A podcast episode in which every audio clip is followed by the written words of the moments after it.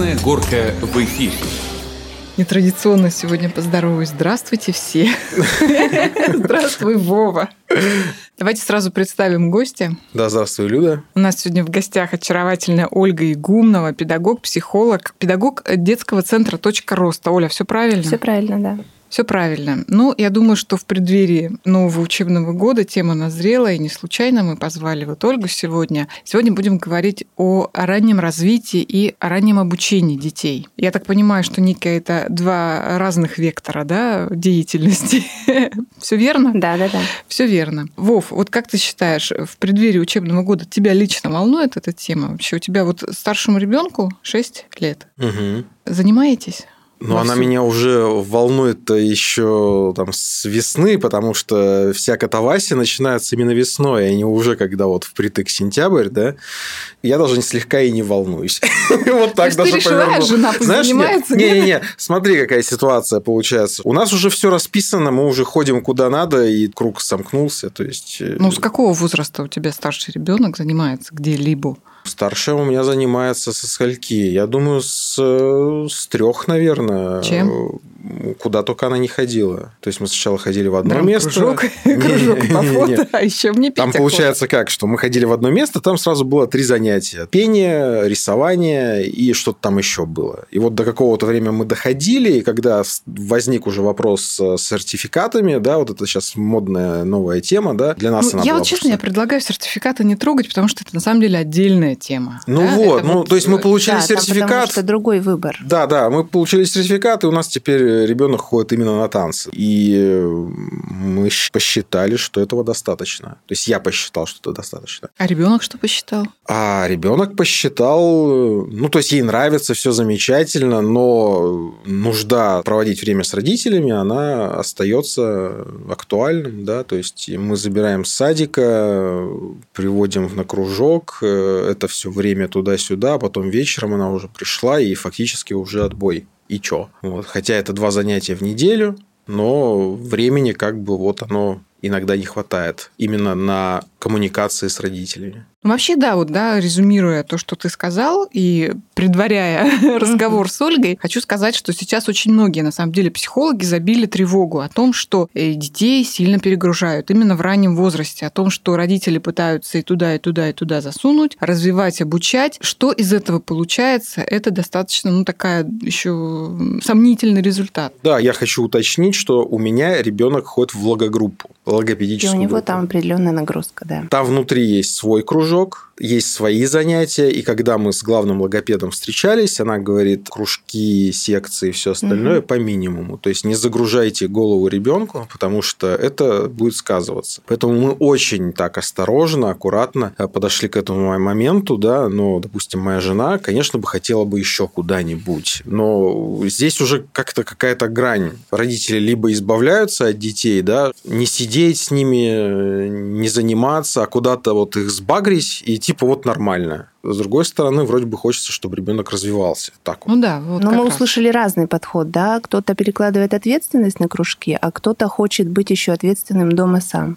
Угу. Вот это, да, вы имели в виду? Ну да, да, да. Угу. То есть, посещая кружки, вы хотите еще качественно проводить время дома с ребенком. Но главное качественно, а не количественно, да? Ну и многие родители, наверное, все-таки немножко побаиваются таких вещей, потому что, ну, слишком меняется наше время. Дети иногда настолько, не скажу умней, но ну, сообразительные в каких-то вопросах, и они думают, а что ж я могу дать-то, да, со своими аналоговыми представлениями Ну, во-первых, да, и работоспособность многих детей сейчас гораздо выше, нежели была наша с вами в то время. Оль, ну давайте разбираться, угу. да, вот ситуация. С какого возраста сейчас приводят, приносят детей? Ну, если честно, звонки начинаются с 10 месяцев. 10 Когда месяцев. ребенку 10 месяцев, он еще не говорит и, не и уже бывает. доставляет некоторые мамам неудобства в плане того, что все раскидывает. Мама начинает понимать, что надо что-то делать для того, Надо чтобы организовать ребенка, да. Чтобы была помощь извне, это какие-то рекомендации, это наглядные уроки, когда вот мы проводим занятия с мамами. Они этому учатся, что-то берут для себя и с удовольствием ходят на занятия, потому что там еще идет вырывание мамы из декретного отпуска и общение да, между маме-то надо. мамами, между взрослыми, да, в тот момент, когда у детей есть э, какая-то игровая ситуация. Ну и потом многие мамы говорят, что они имеют другие профессии, там бухгалтера в основном жалуются, что все кроме цифр они не Ну, то знают. есть проще как. заплатить денег Да. за обучение, чем осваивать это обучение Но самостоятельно. многие из них очень внимательны, поэтому они прислушиваются и делают все, что Ну, разве нужно для своего ребенка. ребенку можно как-то его чего-то там научить? Вообще, что делает ребенок 10 месяцев у вас? Дело в том, что этот возраст как раз и является сензитивным для того, чтобы начать развивать артикуляционный аппарат и мелкую моторику. Мгм. Мы сейчас говорим о том, что очень много детей в районе 3-4 лет, которые не говорят и не выглядят как нормально развивающие сверстники. Неврологи тоже занимают позицию ожидания, стараются не залечивать ребенка в раннем возрасте. И многие мамы, слушая рекомендации неврологов, также не спешат развивать ребенка. Просто идет ситуация выжидания. Если честно, то мы, специалисты, рекомендуем быть очень внимательным к детям, и если ребенку на момент года и 6 вы видите, что он отличается от других сверстников, не говорит, моторно неловок, то нужно бить тревогу и идти на занятия. Сейчас же вроде бы все уже знают, что нужно развивать мелкую моторику, Мгм. там покупают специальные игрушки, занимаются дополнительно. До сих пор остаются люди, которые вот и их большинство, проблемами. да, потому что легче ребенка научить нажимать на кнопочки телефона, включать-выключать стиральную машинку, телевизор, нежели дать ему мозаику и заниматься с ним выкладывать цветочки. А Многие родители, когда показываешь им пособие, сделанное из дерева, и говоришь о том, что это не в свободном доступе у ребенка, а то есть это элемент развития.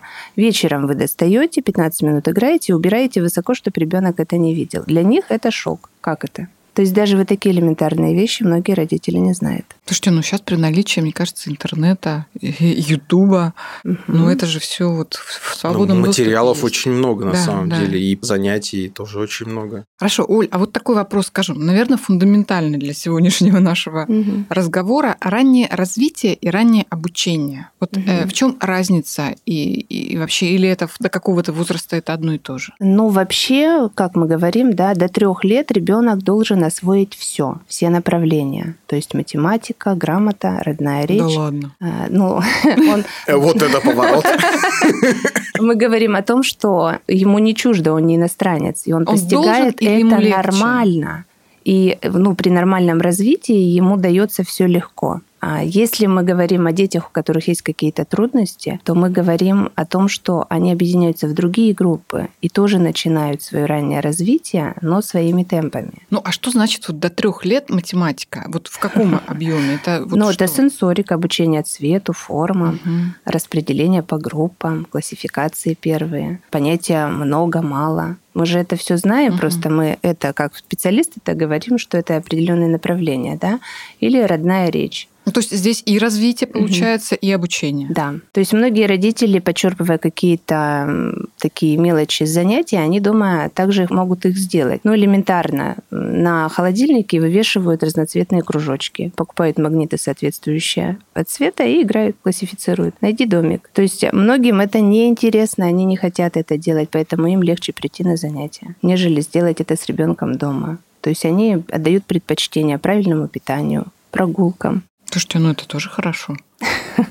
Мне Ну, кажется, в вот комплексе можно совместить все, да. Ну, вообще, мне кажется, мы как-то вот очень это отвыкли от того, что с детьми можно долго гулять, рассматривать листочки, птичек, не знаю, прыгать по лужам. Это же тоже развитие. Я знаю, что очень, ну, вот, например, там в Германии, да, вальдорфская вот эта педагогика знаменитая, да, спорная, ни- ничего Ну, не буду понятно. говорить ни за, ни против. Но там они как раз вот, они очень много гуляют, и они, это вот из серии «Тяжелое детство. Деревянные игрушки», там тоже деревянные игрушки, которые без лиц, да, и вот они Мгм. фантазируют, они там на палочку смотрят, могут ее в тряпочку обернуть, и вот у них уже куколка или там кораблик, и считают, что именно вот такое развитие через познание природы, через наблюдение за природой, Мгм. оно самый мощный толчок дает для последующего, да, освоения каких-то наук там Мгм. и Ну, развития потому что творчества. вот то, о чем вы сказали, мы говорим о том, а, что не хватает нашим именно детям. Это сосредоточение внимания на объекте и умение услышать взрослого вовремя, проанализировать то, что он тебе дает. У наших э, родителей общение немножко не то. Поэтому дети у нас, как правило, они приходят несобранные, бегающие по кабинетам, и чтобы посадить ребенка за стол, требуется некоторое время, может быть, даже месяца два. Слушайте, ну это в каком возрасте-то дети должны понимать? Ну, это в любом многие, возрасте. Мне и в кажется, 6 многие лет. взрослые до сих пор такие же дети. Не, ну слушайте, а, а нужно ли заставлять ребенка там двух-трех лет по часам там что-то делать, там садиться в определенное место, в определенном кабинете? Зачем? Ну, за тем, чтобы организовать какую-то деятельность обучающую, ребенок должен быть внимателен в первую очередь. Да? Э, Мы говорим о том, что навыки у ребенка должны усваиваться. Ради всего этого мы, в принципе, и живем. Чтобы быть успешными, мы, начиная с пеленок, внушаем ребенку четкие правила, требования и определенные знания вкладываем. Насколько ребенок хорошо впитывает, это покажет время. Насколько хорошо он вас слушает, это проблема воспитания. Да? Ну, медицинские бывают проблемы, но в основном это проблемы воспитания. И поэтому есть дети, которые приходят на занятия за знаниями, а есть дети, которые приходят развлекаться. А что хорошо, что плохо? Смотря какие цели в жизни предполагаете вы. Ну, а вот родители с какими целями приходят к вам? Ну, во-первых, мы говорим к о том, что- да. нужно Мы знать это. готовим детей в первую очередь не к школе, не к чему-то, да, а к жизни. И предлагаем набор знаний и умений. То есть ребенок не в один кружок ходит, а выбирает сразу несколько.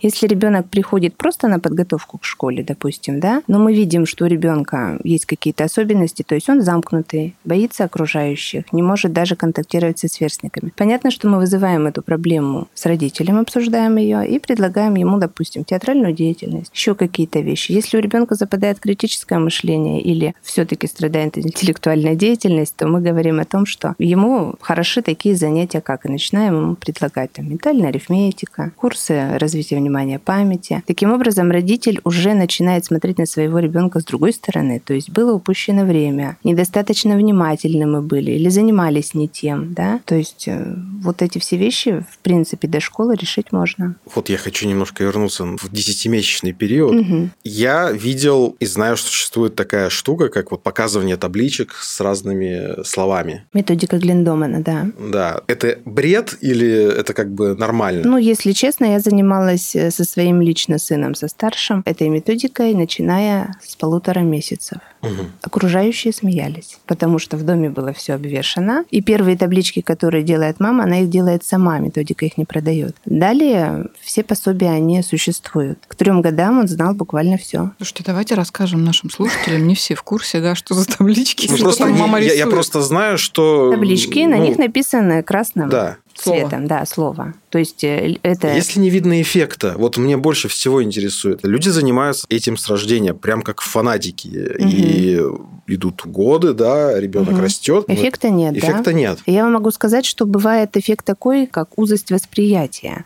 То есть, если они занимаются этими табличками и не показывают этот же материал в другом виде, вот у ребенка формируется узость. То есть, что это такое? Допустим, она показывает все время одну и ту же картинку с волком. Но ребенок, увидев ее в телевизоре, не может сличить, что это волк. Вот это минус методики, да? То есть, мама должна понимать, что должна пользоваться не только этой методикой, а методика должна быть в помощь. Даже занимаясь с детьми-аутистами, мы используем эту методику, и она приносит огромные результаты.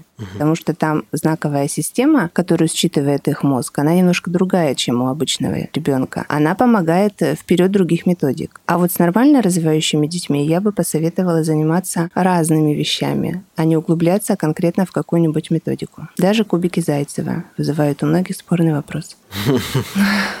Оль, ну а вот все-таки вы как психолог, как педагог, вот как мама двоих Мгм. детей, э, скажите, вот все-таки самое главное, чему нужно в раннем возрасте учить ребенка? Ведь есть же, да, какие-то э, вещи, которые, ну, вообще по жизни пригодятся. Не знаю, умение договариваться. Да? Да, да. Вот немножко в эту сторону давайте. Так вот, поразмышляем. в принципе, э, когда мама общается со своим маленьким ребенком, умение договариваться, оно рождается как раз там, с 10 месяцев. Первое, что мама должна знать, в 10 месяцев ребенок четко должен реагировать на моменты можно-нельзя. И не смеяться при этом, и не хлопать в ладоши, если ребенок на нельзя реагирует не тем способом. Да? В два года мы уже говорим о том, что ребенок способен нормально понимать обращенную к нему речь во всех направлениях. То есть принеси, убери, заправь. То есть ребенок в два года на эти инструкции, как бы я сказала, да, правильно, реагирует абсолютно нормально. Неправильно. И если вы видите, что ваш ребенок в этом возрасте не умеет это делать, значит, нужно обратиться к педагогу, который поможет это сделать. А если мы видим, что мама ребенка в этом возрасте считает, что лет до пяти ребенку нельзя говорить вот, ничего запрещать? Вот мы и говорим о том, да, что ребенок-то все равно кого к вам а, войдет в общество, да, он пойдет в детский сад, где маме зададут вопрос, а что вы делали в декретном отпуске? Это будет. А мама аргументами скажет, вы знаете, я считаю, что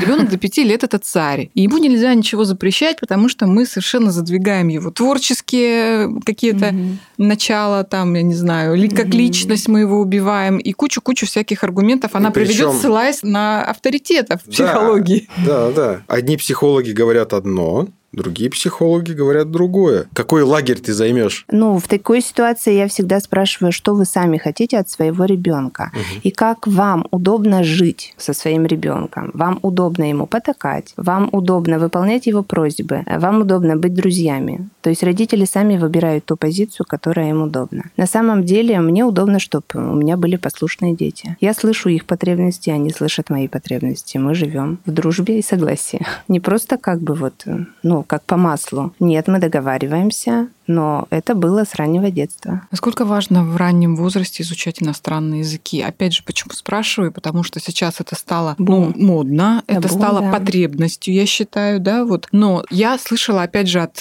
педагогов, от психологов такое мнение, что пока ребенок не умеет нормально говорить и произносить все звуки на своем родном языке, да, ни в коем да. случае не забивайте ему голову. Но есть же дети билингвы, которые с рождения, да, имеют разноговорящих родителей. Вот у меня подруга живет живет в Италии. У нее ребенок говорит в два года совершенно спокойно, обращаясь на итальянском к папе и на русском тут же к маме. Если родители правильно делают это, то у них все в порядке. То есть, если папа все время говорит на одном языке, мама на другом, то у ребенка нет каши в голове. А если вот у нас был ребенок, который до 4 лет вообще не говорил, потому что мама и с папой то так говорят, то это говорят, то принимают методику месяц говорим на русском, месяц на иностранном, ребенок абсолютно не понимал, что от него требуют. И он не говорил вообще. После этого мы обучали его сначала родному русскому языку, а потом уже были советы после шести лет начинать общаться на втором языке, который папа хотел ну, а в каком, для в него. каком возрасте лучше начинать? Ну, если это семья, которая общается на двух языках, то с рождения. А если нет? А если нет, то только после того, как звуки родного языка будут произноситься чисто. Вообще существует такое мнение даже у самих педагогов, которые обучают английскому языку,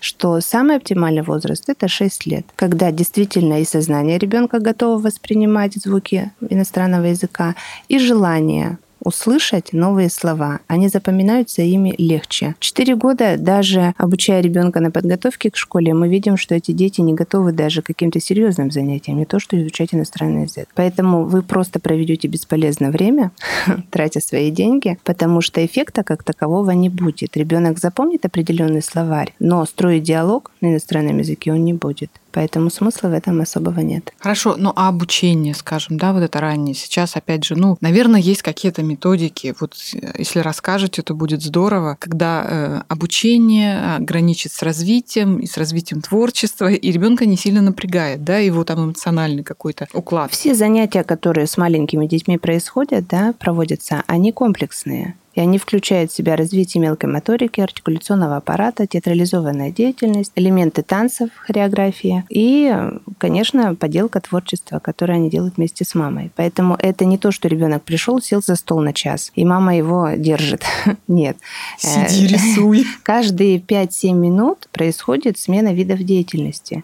И дети на самом деле за час устают не меньше, чем их мамы, потому что они работают. Их внимание постоянно переключают с одного вида на другой, и ребенку везде хочется быть. К концу года вы просто не узнаете этих детей. Это маленькие гении. А есть дети, которые категорически отказываются делать Конечно. то, что... И как вы так с ними поступаете? Вот он говорит, я не хочу сейчас рисовать, я хочу залезть на стол и танцевать хочу. Но это, опять же, зависит от позиции родителя. Зачем они пришли? Есть дети, да которые... они-то пришли рисовать. которые три месяца не могут адаптироваться к условиям программы. И они ходят и осторожно спрашивают, мы вам не мешаем во время занятия, да? Конечно, нет. Если у вас есть цель все-таки адаптировать поведение ребенка к норме и пойти в детский сад уже готовой личностью, тогда вы ходите и пытаетесь в свои сроки развития, то есть вашего ребенка, уложить вот это его развитие. Потому что темп развития у всех детей разный. Есть говорящие дети, есть неговорящие, есть дети хорошо воспитанные, есть дети, которые никого не слышат. Ну вот вы говорите, смотря какая цель у родителей, да? Угу. Ну, а как быть с этой разностью? У одних родителей такая цель, у других другая цель. У третьих там еще какая-то третья цель. И вот они сидят в одной группе. Угу. Но вот умение договариваться в первую очередь взрослым людям, качество, которое видят дети. То есть если родители между собой ладят во время занятия, пытаются достаточно компетентно относиться к другим детям, то у детей также воспитываются эти чувства. Ну, то есть все равно их под какой-то определенный шаблон? Ну, примерная норма развития угу. существует, да. Потому что, в принципе, и в детском саду, и в школе мы говорим о том, что они встречают таких детей, и нужно учить детей быть ну, мобильными, развивать у них чувство эмпатии к другому человеку. А вот что меня еще тоже волнует, очень много случаев, когда, знаете, вот родители так э, хвастаются собой, мой там в три года знает парки иностранных машин. Ребенок много чего запоминает, помнит и знает, но нет вот этой вот привычки думать, вернее, умения думать, да, то есть подменяется память умением э, анализировать и что-то вот сопоставлять и делать какие-то выводы. Вот это действительно проблема такая, когда родители пытаются что-то вот нагрузить в маленький мозг какой-то информации и подменяют вот этого. Я говорю, что умение угу. думать, умением да, запоминать. Да, да, да. Вот если мы посмотрим передачу «Лучше всех», то там яркие примеры того, что ребенок развивается в одном направлении. И иногда мы говорим о том, что не нужно добиваться прям шизофреничности в чем-то, а лучше действительно всесторонне развивать ребенка. Вот именно учить думать, анализировать, классифицировать, развивать именно его мышление, а не просто запоминать марки машин, динозавров, флаги То есть России. это не должно сильно радовать э, родителей? Это может только радовать в том, что объем памяти этого ребенка достаточно большой. И стихи в школе да, будет учить Значит, хорошо. он может осваивать все. Не надо замыкаться на каком-то одном направлении. Если стихи ему будут интересны. Ну, если вы его будете интересно обучать, лазая по шторам, то он будет их учить. Почему Оля, нет? а вот то, что современные дети не читают, не хотят читать, тем не менее они не, не страдают от этого. Но и... мне нравится, вот, допустим, да, библиотека. Вот это, это проблема, угу. это, вернее, угу.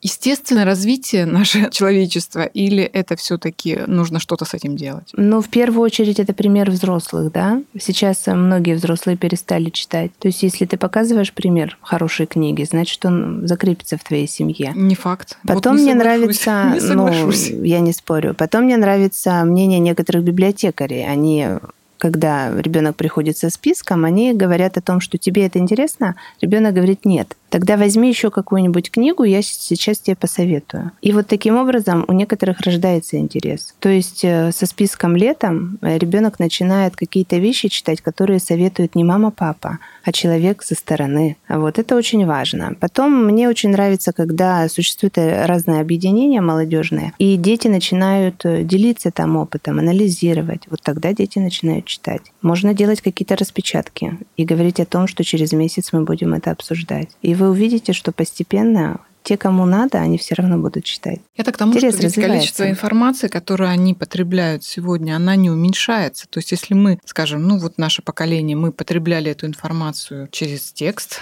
да, да написанный, библиотеки. то сейчас это некая клиповость, да, это знаковость. То есть открываешь интернет. В общем-то, информация это даже, я бы больше сказала, да, то есть даже постоянный поток информационный, просто в другой форме. Я так к тому, что, может быть, это что-то в принципе вообще меняется, и мозг по-другому начинает работать и развиваться. В общем, надо надо подумать. Ну, дети делятся опытом, что они успевают на перемене в телефоне прочитать э, нужное по литературе и быть успешным на уроке. Краткий пересказ. Фантастика. Просто фантастика, да.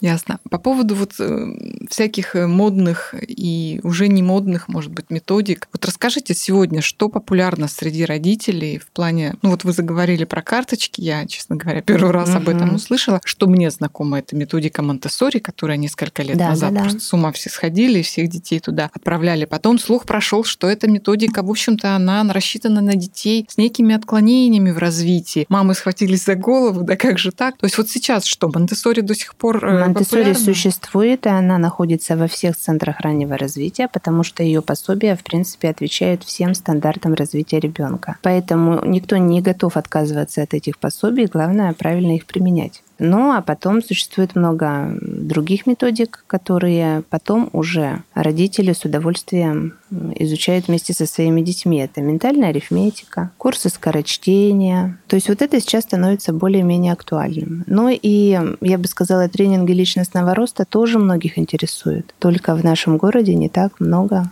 где их ведут. Потому что психологическая служба, ну, я не знаю, может быть, к сожалению, в школах построена немножко не так, не по запросу родителя. Я вот такой немного нетолерантный вопрос э, хочу Мгм. задать. Будет касаться, это, конечно, монте Вам не Мгм. кажется, что вот сама техника, специфика монте это из серии курс ленивого воспитателя для заколачивания денег? То есть ты отдаешь ребенка, платишь деньги, но по сути там с детьми-то ничего и не делают, ничем и не занимаются-то толком. Ну, Давайте в двух словах, да, опять же, кто не в теме. Принцип монте Ребенок Ребенок сам выбирает, что ему хочется. Ну, ребенка помещают в среду, да, то есть, Мгм. и он сидит там и занимается тем, чем хочет заниматься. Ковыряет в ухе соседа. Нет, он работает с предметами, которые он выбрал. Э, Если к нему подходит другой ребенок и хочет заниматься, то он ждет своей очереди. Ему предлагают другой материал. Но это мы говорим о группах детского сада. А в раннем развитии там все гораздо проще. И выбор делают э, не только дети, но и родители, и педагог. То есть там уже заготовлено то, что ты должен сегодня выучить, и дети это воспринимают как вот должное. А выхлоп-то какой от этого всего? Лично я, я слегка не понимаю, я не догоняю, для чего все это. Ну, во-первых, материалы очень красочные, да, приятные, и ребенок с ними работает с удовольствием. И они не портятся, они многоразового использования.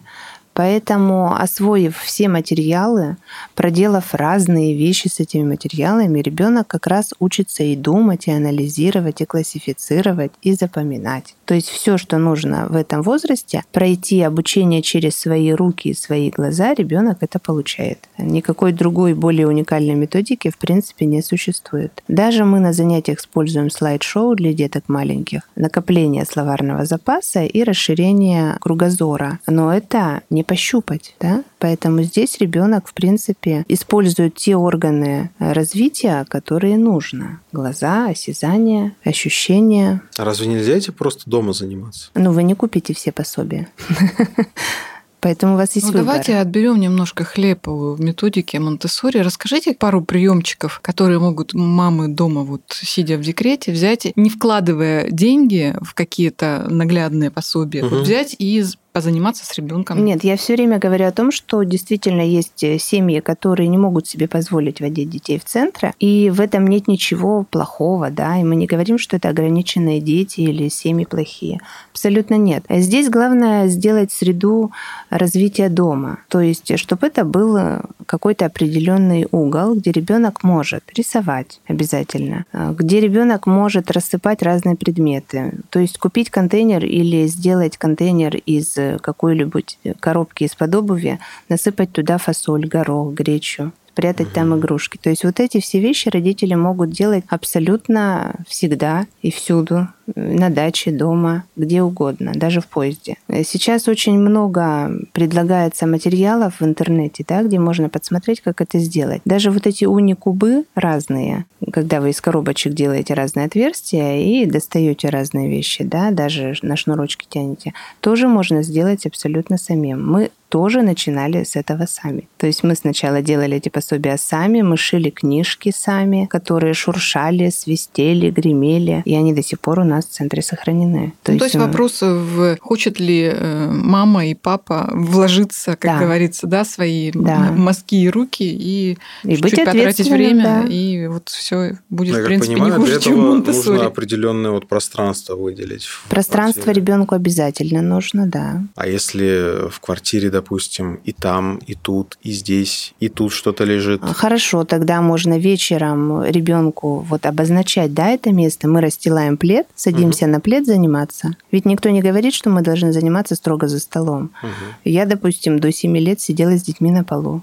Это было в кайф, это было здорово. А мы только писали за столом. Все остальное время мы проводили на полу. А насколько, как раз вот хорошее замечание, да, насколько важно быть именно на одном уровне с ребенком? Ну вот в плане даже... Обязательно, обязательно. да, потому что у вас развиваются партнерские отношения и доверительные отношения. Даже когда вы снимаете на камеру, желательно тоже снимать ребенка вот с уровня его роста. Тогда ребенок выдает все свои способности как надо. Ну, я вот общалась с мамочками, и я знаю, что одна из причин, почему вводят именно в центры, угу. потому что ребенок маму не воспринимает как, э, скажем, ну, не знаю, учителя, партнера, да, вот по таким занятиям. То есть он не слушает, когда мама вроде как бы вот давай вот расстелим там одеялкой, мы сейчас что-то с тобой поиграем, он на своей волне, он уходит, он занимается своим, то есть полностью игнорирует. В центре ведет немножко себя по-другому, потому что незнакомая обстановка обстановка. Вот здесь есть какие-то рекомендации, советы, почему так происходит? Таких ситуаций миллион. И таких мам миллион. Я еще раз повторюсь, может быть, что в первую очередь это мама, которая сняла с себя ответственность быть для ребенка авторитетом. Авторитеты учитель у этого ребенка также будет зарабатывать не один месяц. Мы должны все знать, ну и как бы это ни для кого не секрет, что наших детей учат в основном женщины. Да? В первую очередь, если мама потеряла авторитет, такой же авторитет будет у учителя. Также трудно будет строиться взаимодействие и общение ребенка с учителем определенное время. И если мама говорит об этом открыто, дети, как хорошие манипуляторы, пользуются этим всегда и всюду. И таких мам мы, можно даже сказать, с занятий просим выходить. Когда идут открытые мероприятия, конечно, они их посещают. А когда ребенок адаптируется, на этих занятиях ребенок сам, потому что он сам принимает на себя ответственность быть, заниматься и получать знания.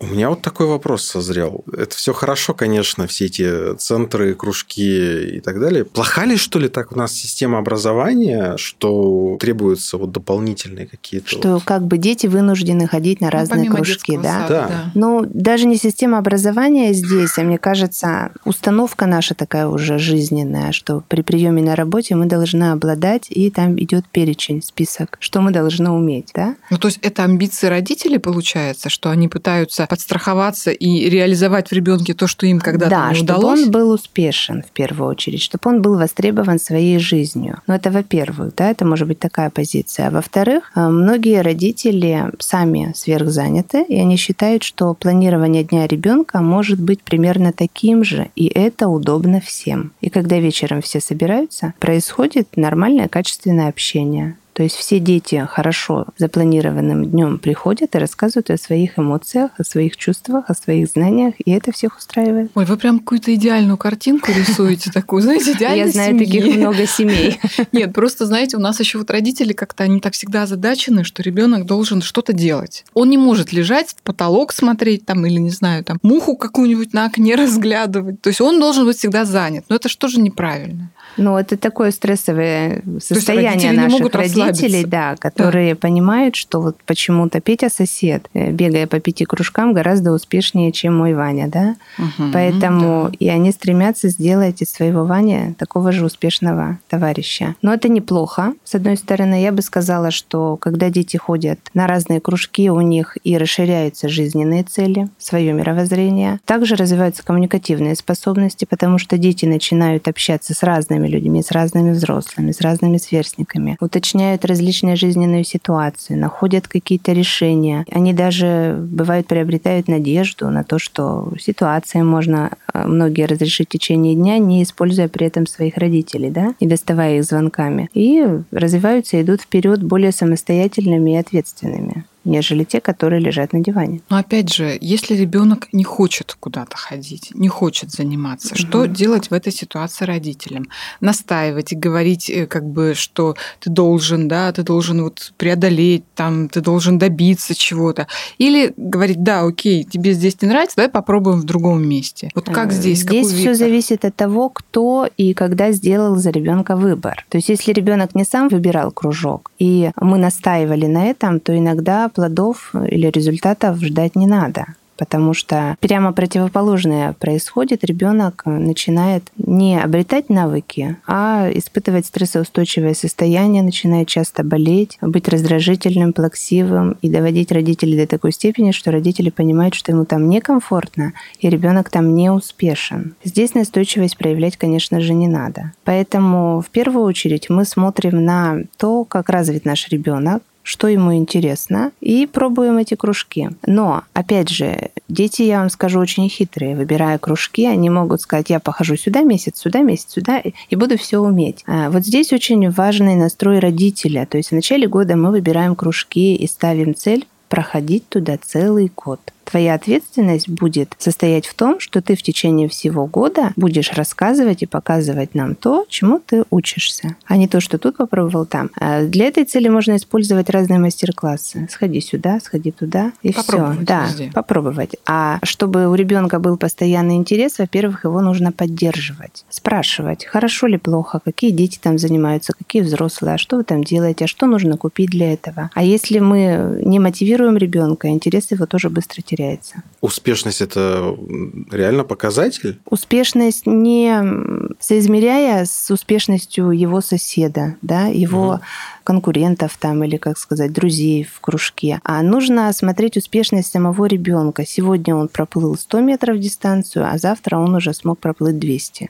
Вот это успешность. То есть ты сделал определенные шаги в своем развитии. Ты молодец. Ну, вопрос, счастлив ли от этого сам-то ребенок? Вот мне всегда вот, вот это думаю, господи, дети-то, вот что тебе? Ну, вот ты получил эту отметку, да, или там достиг этого. А ты счастлив? Мы вот почему-то как-то не спрашиваем об этом. Так надо спрашивать. Ни себя, ни детей. Выбирая кружки, мы об этом говорим. И хочется сказать, что когда дети ходят на разные кружки, здесь очень важный аспект развивается, эмоционально-волевая сфера.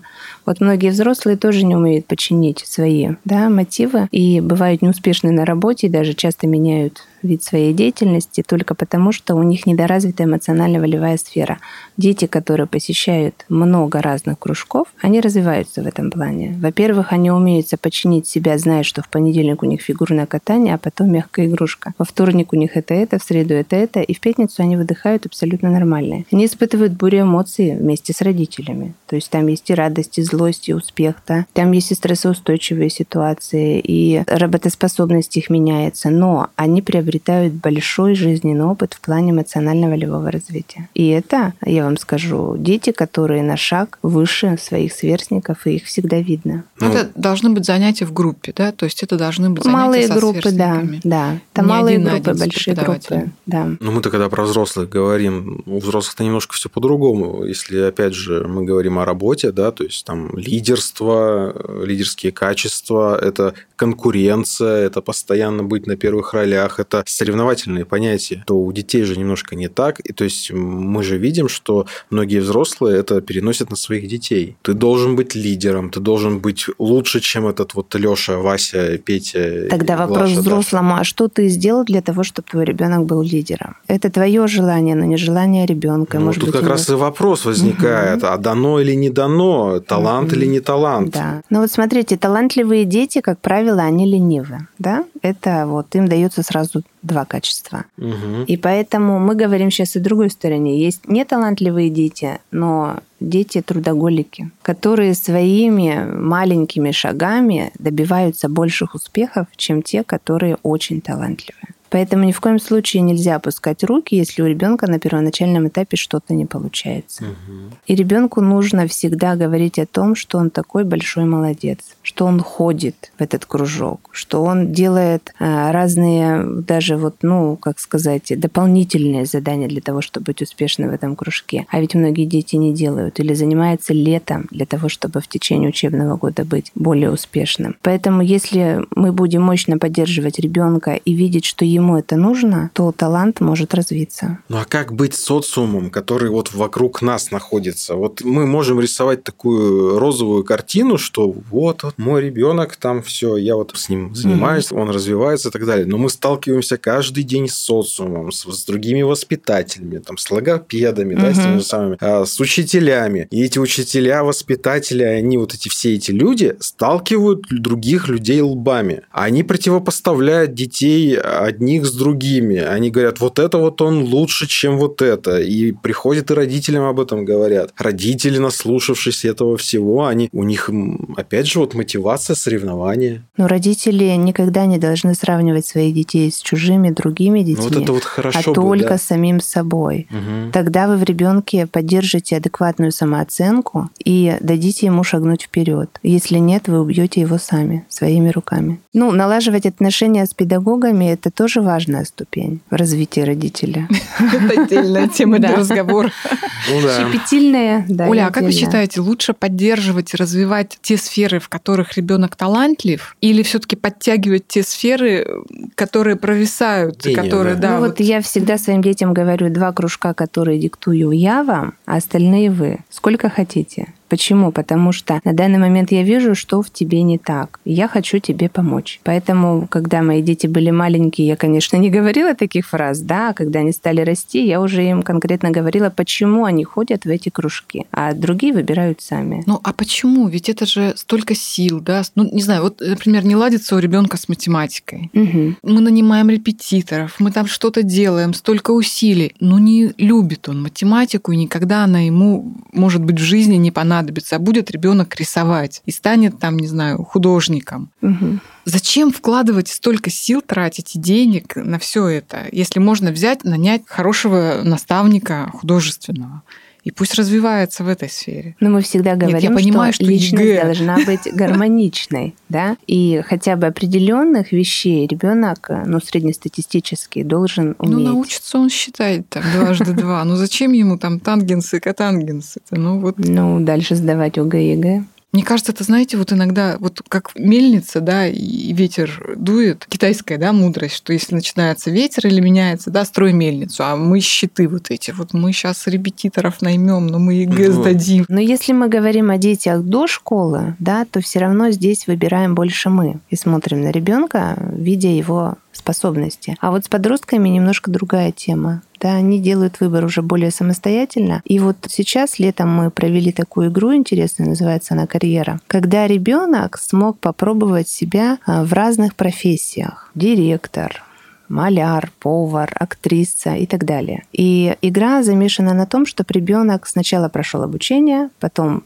поработал в этой сфере, а потом понял, надо ему это или нет, что он может еще сделать в жизни. А вывод-то был в том, какие качества у тебя есть для того, чтобы кем-то быть. Классно. Вот. И угу. если вот это дать ребенку, то у подростка, в принципе, э, будет свой самостоятельный выбор, и мы уже будем говорить не о том, что он перегружен, а о том, что он правильно загружен. Вот это будет правильно. Ну, вообще, да, вот если говорить о профориентации, то, конечно... Это моя любимая тема. Да, то, конечно, когда...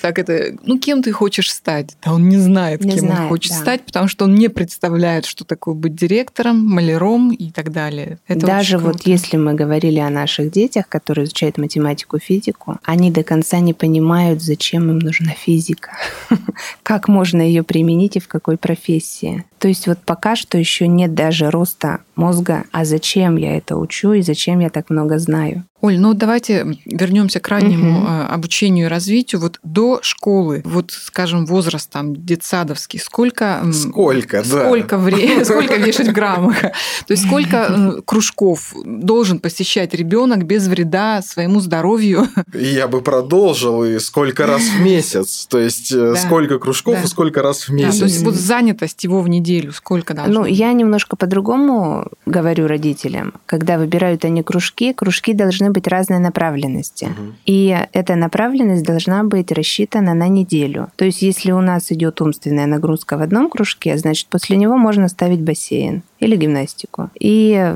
понимать, что работоспособность детей в первой половине недели она гораздо выше, и это хорошие дни вторник, среда. Поэтому в эти дни мы ставим интеллектуальные кружки. Там, где ребенок обладает определенными навыками. Это арифметика, подготовка к школе, курсы развития, даже логопедические занятия вот в эти дни будут более успешными. Если мы говорим о учебном годе, то нужно не забывать, что самый тяжелый период это третья четверть, да, когда идет весна. Но потом май и июнь дети во-первых, они физически растут хорошо, и интеллектуально они дозревают. Вот в это время нельзя бросать кружки. Нельзя начинать дачный сезон раньше, чем ваш ребенок успел дозреть. Вот это большая ошибка многих родителей. В апреле месяце они говорят о том, что их ребенок устал и уезжают. Или снимают его даже детского сада. Вот это большая ошибка. То есть э, хорошо нужно понимать работоспособность своего ребенка. И тогда ребенок будет развиваться хорошо. Понятно? Да. В плане понятно, вот э, как понятно. выбрать кружки. То есть ребенок может заниматься в трех-четырех кружках достаточно успешно и не проблематично для своего здоровья. Но если мы видим, что дети стали плаксивы, раздражительны, то мы должны понимать, что это перегрузка. Или многие дети начинают часто болеть. То есть психосоматика сдает, и мы должны понимать, от чего это случилось. Но я не говорю о тех детях, у которых действительно есть проблемы со здоровьем. Если нервная система, эндокринная система, то мы говорим о щадящем режиме. И там выбираем кружки только тогда, когда ребенок здоров и способен воспринимать нас. А все остальные дети готовы посещать кружки и будут даже счастливы, что их время устроено очень хорошо и комфортно, потому что многие родители не могут им дать того, что им дадут на кружках. Это правда. Как вы относитесь к тому, что ребенку надо давать часы, а может быть даже и день ничего не делания? Ну, во-первых, это должно быть не так часто, да. Ребенок э, должен понимать, что его день сегодня не устроен, и он живет как хочет. Да? А потом обязательно нужно проанализировать ситуацию. Как тебе было, здорово или нет? Как часто ты хотел бы такие дни? И здесь уже родители должны сделать выводы. Правильно ли ребенок оценивает ситуацию? Он хочет быть организованным или он хочет быть ленивым и Не, я про- почему, почему спрашиваю, что у меня, например, я иногда вот такие прям официально объявляю такой день Мгм. своей младшей дочке, потому что у нее такая достаточно нагрузка большая именно в спорте, Мгм. И иногда я понимаю, что вот нужно просто отпустить ситуацию там со школой, когда вот на самом деле третья четверть идет, Мгм.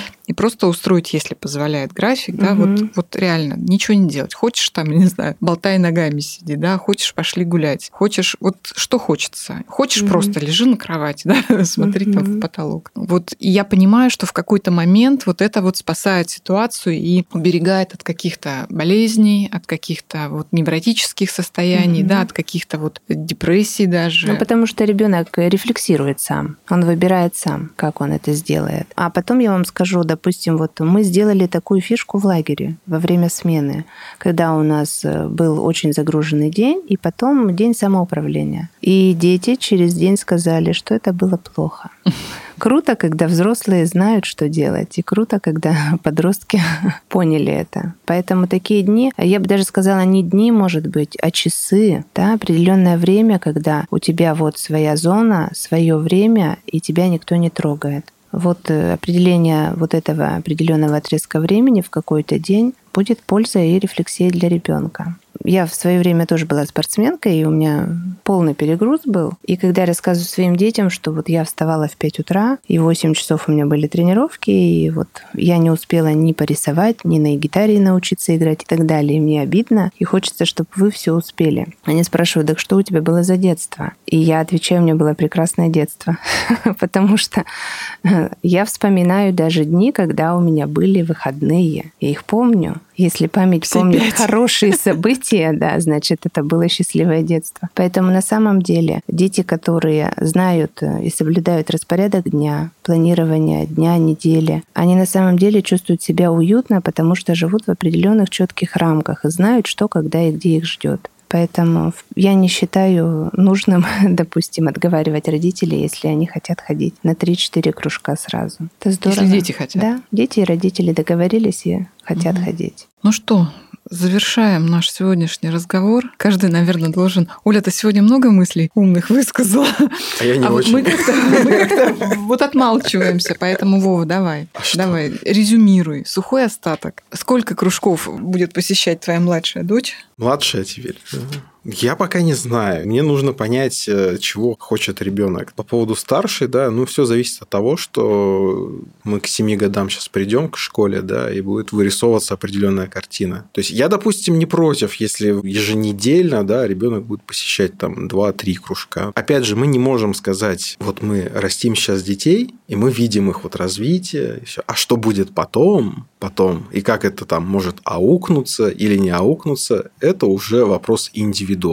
Вот. Так что, ну, как-то так. Ну, на самом деле правильно, потому что мы не знаем, какие знания в свою будущую жизнь дети вынесут и что захотят они сделать с этими знаниями. Из одной семьи вырастают разные дети, и по-разному они успешны. И это правда. Поэтому сколько бы мы ни вкладывали, но мы не должны чувствовать чувство вины, Мгм. что мы чего-то не додали, потому что ребенок всегда может это восполнить в будущем. Поэтому мы делаем правильный выбор, и мы убеждаем его, что это было правильно. А вообще вот эта фраза про умение договариваться, я думаю, что должна быть, да, сегодня таким неким эпиграфом, Да-да-да. потому что договариваться... Это я уже не Где-то, да. Поэтому договариваться со своими детьми по-хорошему уметь это. Во-первых, мы их учим этому, да, это очень важное качество во взрослой жизни и умение. Вот. А во-вторых, наверное, надо, да, прежде всего слушать своего ребенка, активно слушать, как тоже есть И такая, да, слушать его. да, слышать его и выбирать это все вместе, да, советовать, но так советовать, чтобы ты понимал, что это ну, нужно ребенку, хочет он этого делать, и это делает его счастливым. Вот Мгм. это, это от меня мысли сегодняшнего эпизода. Оля, ну резюмируйте. Давайте я скажу словами народного артиста России профессора Зиновия Карагодского. К творческим интересам ребенка нельзя относиться прагматично, подсчитывая, какие дивиденды принесет в ближайшем будущем его увлечение. Оно принесет душевное богатство, которое необходимо и доктору, и летчику, и бизнесмену, и уборщице. Вот. Аминь. Аминь. Аминь. За сим прощаемся. Кстати, хочу обратиться к нашим слушателям. Да? Вот очень радостно, когда после того, как выходит эпизод, появляются комментарии, люди пишут, спорят, завязываются какие-то такие споры и обсуждения наших тем. Спасибо вам огромное, всегда с интересом читаем. Да, Володя? Да. Да, вот. А сегодня очень хочу вас попросить, расскажите вообще, в какие кружки вы сами ходили, насколько ваше детство было загружено, куда ходили или ходят ваши дети, и вообще как вы относитесь к раннему развитию, к раннему обучению и такой ранней занятости наших детей. Кафе «Красная горка».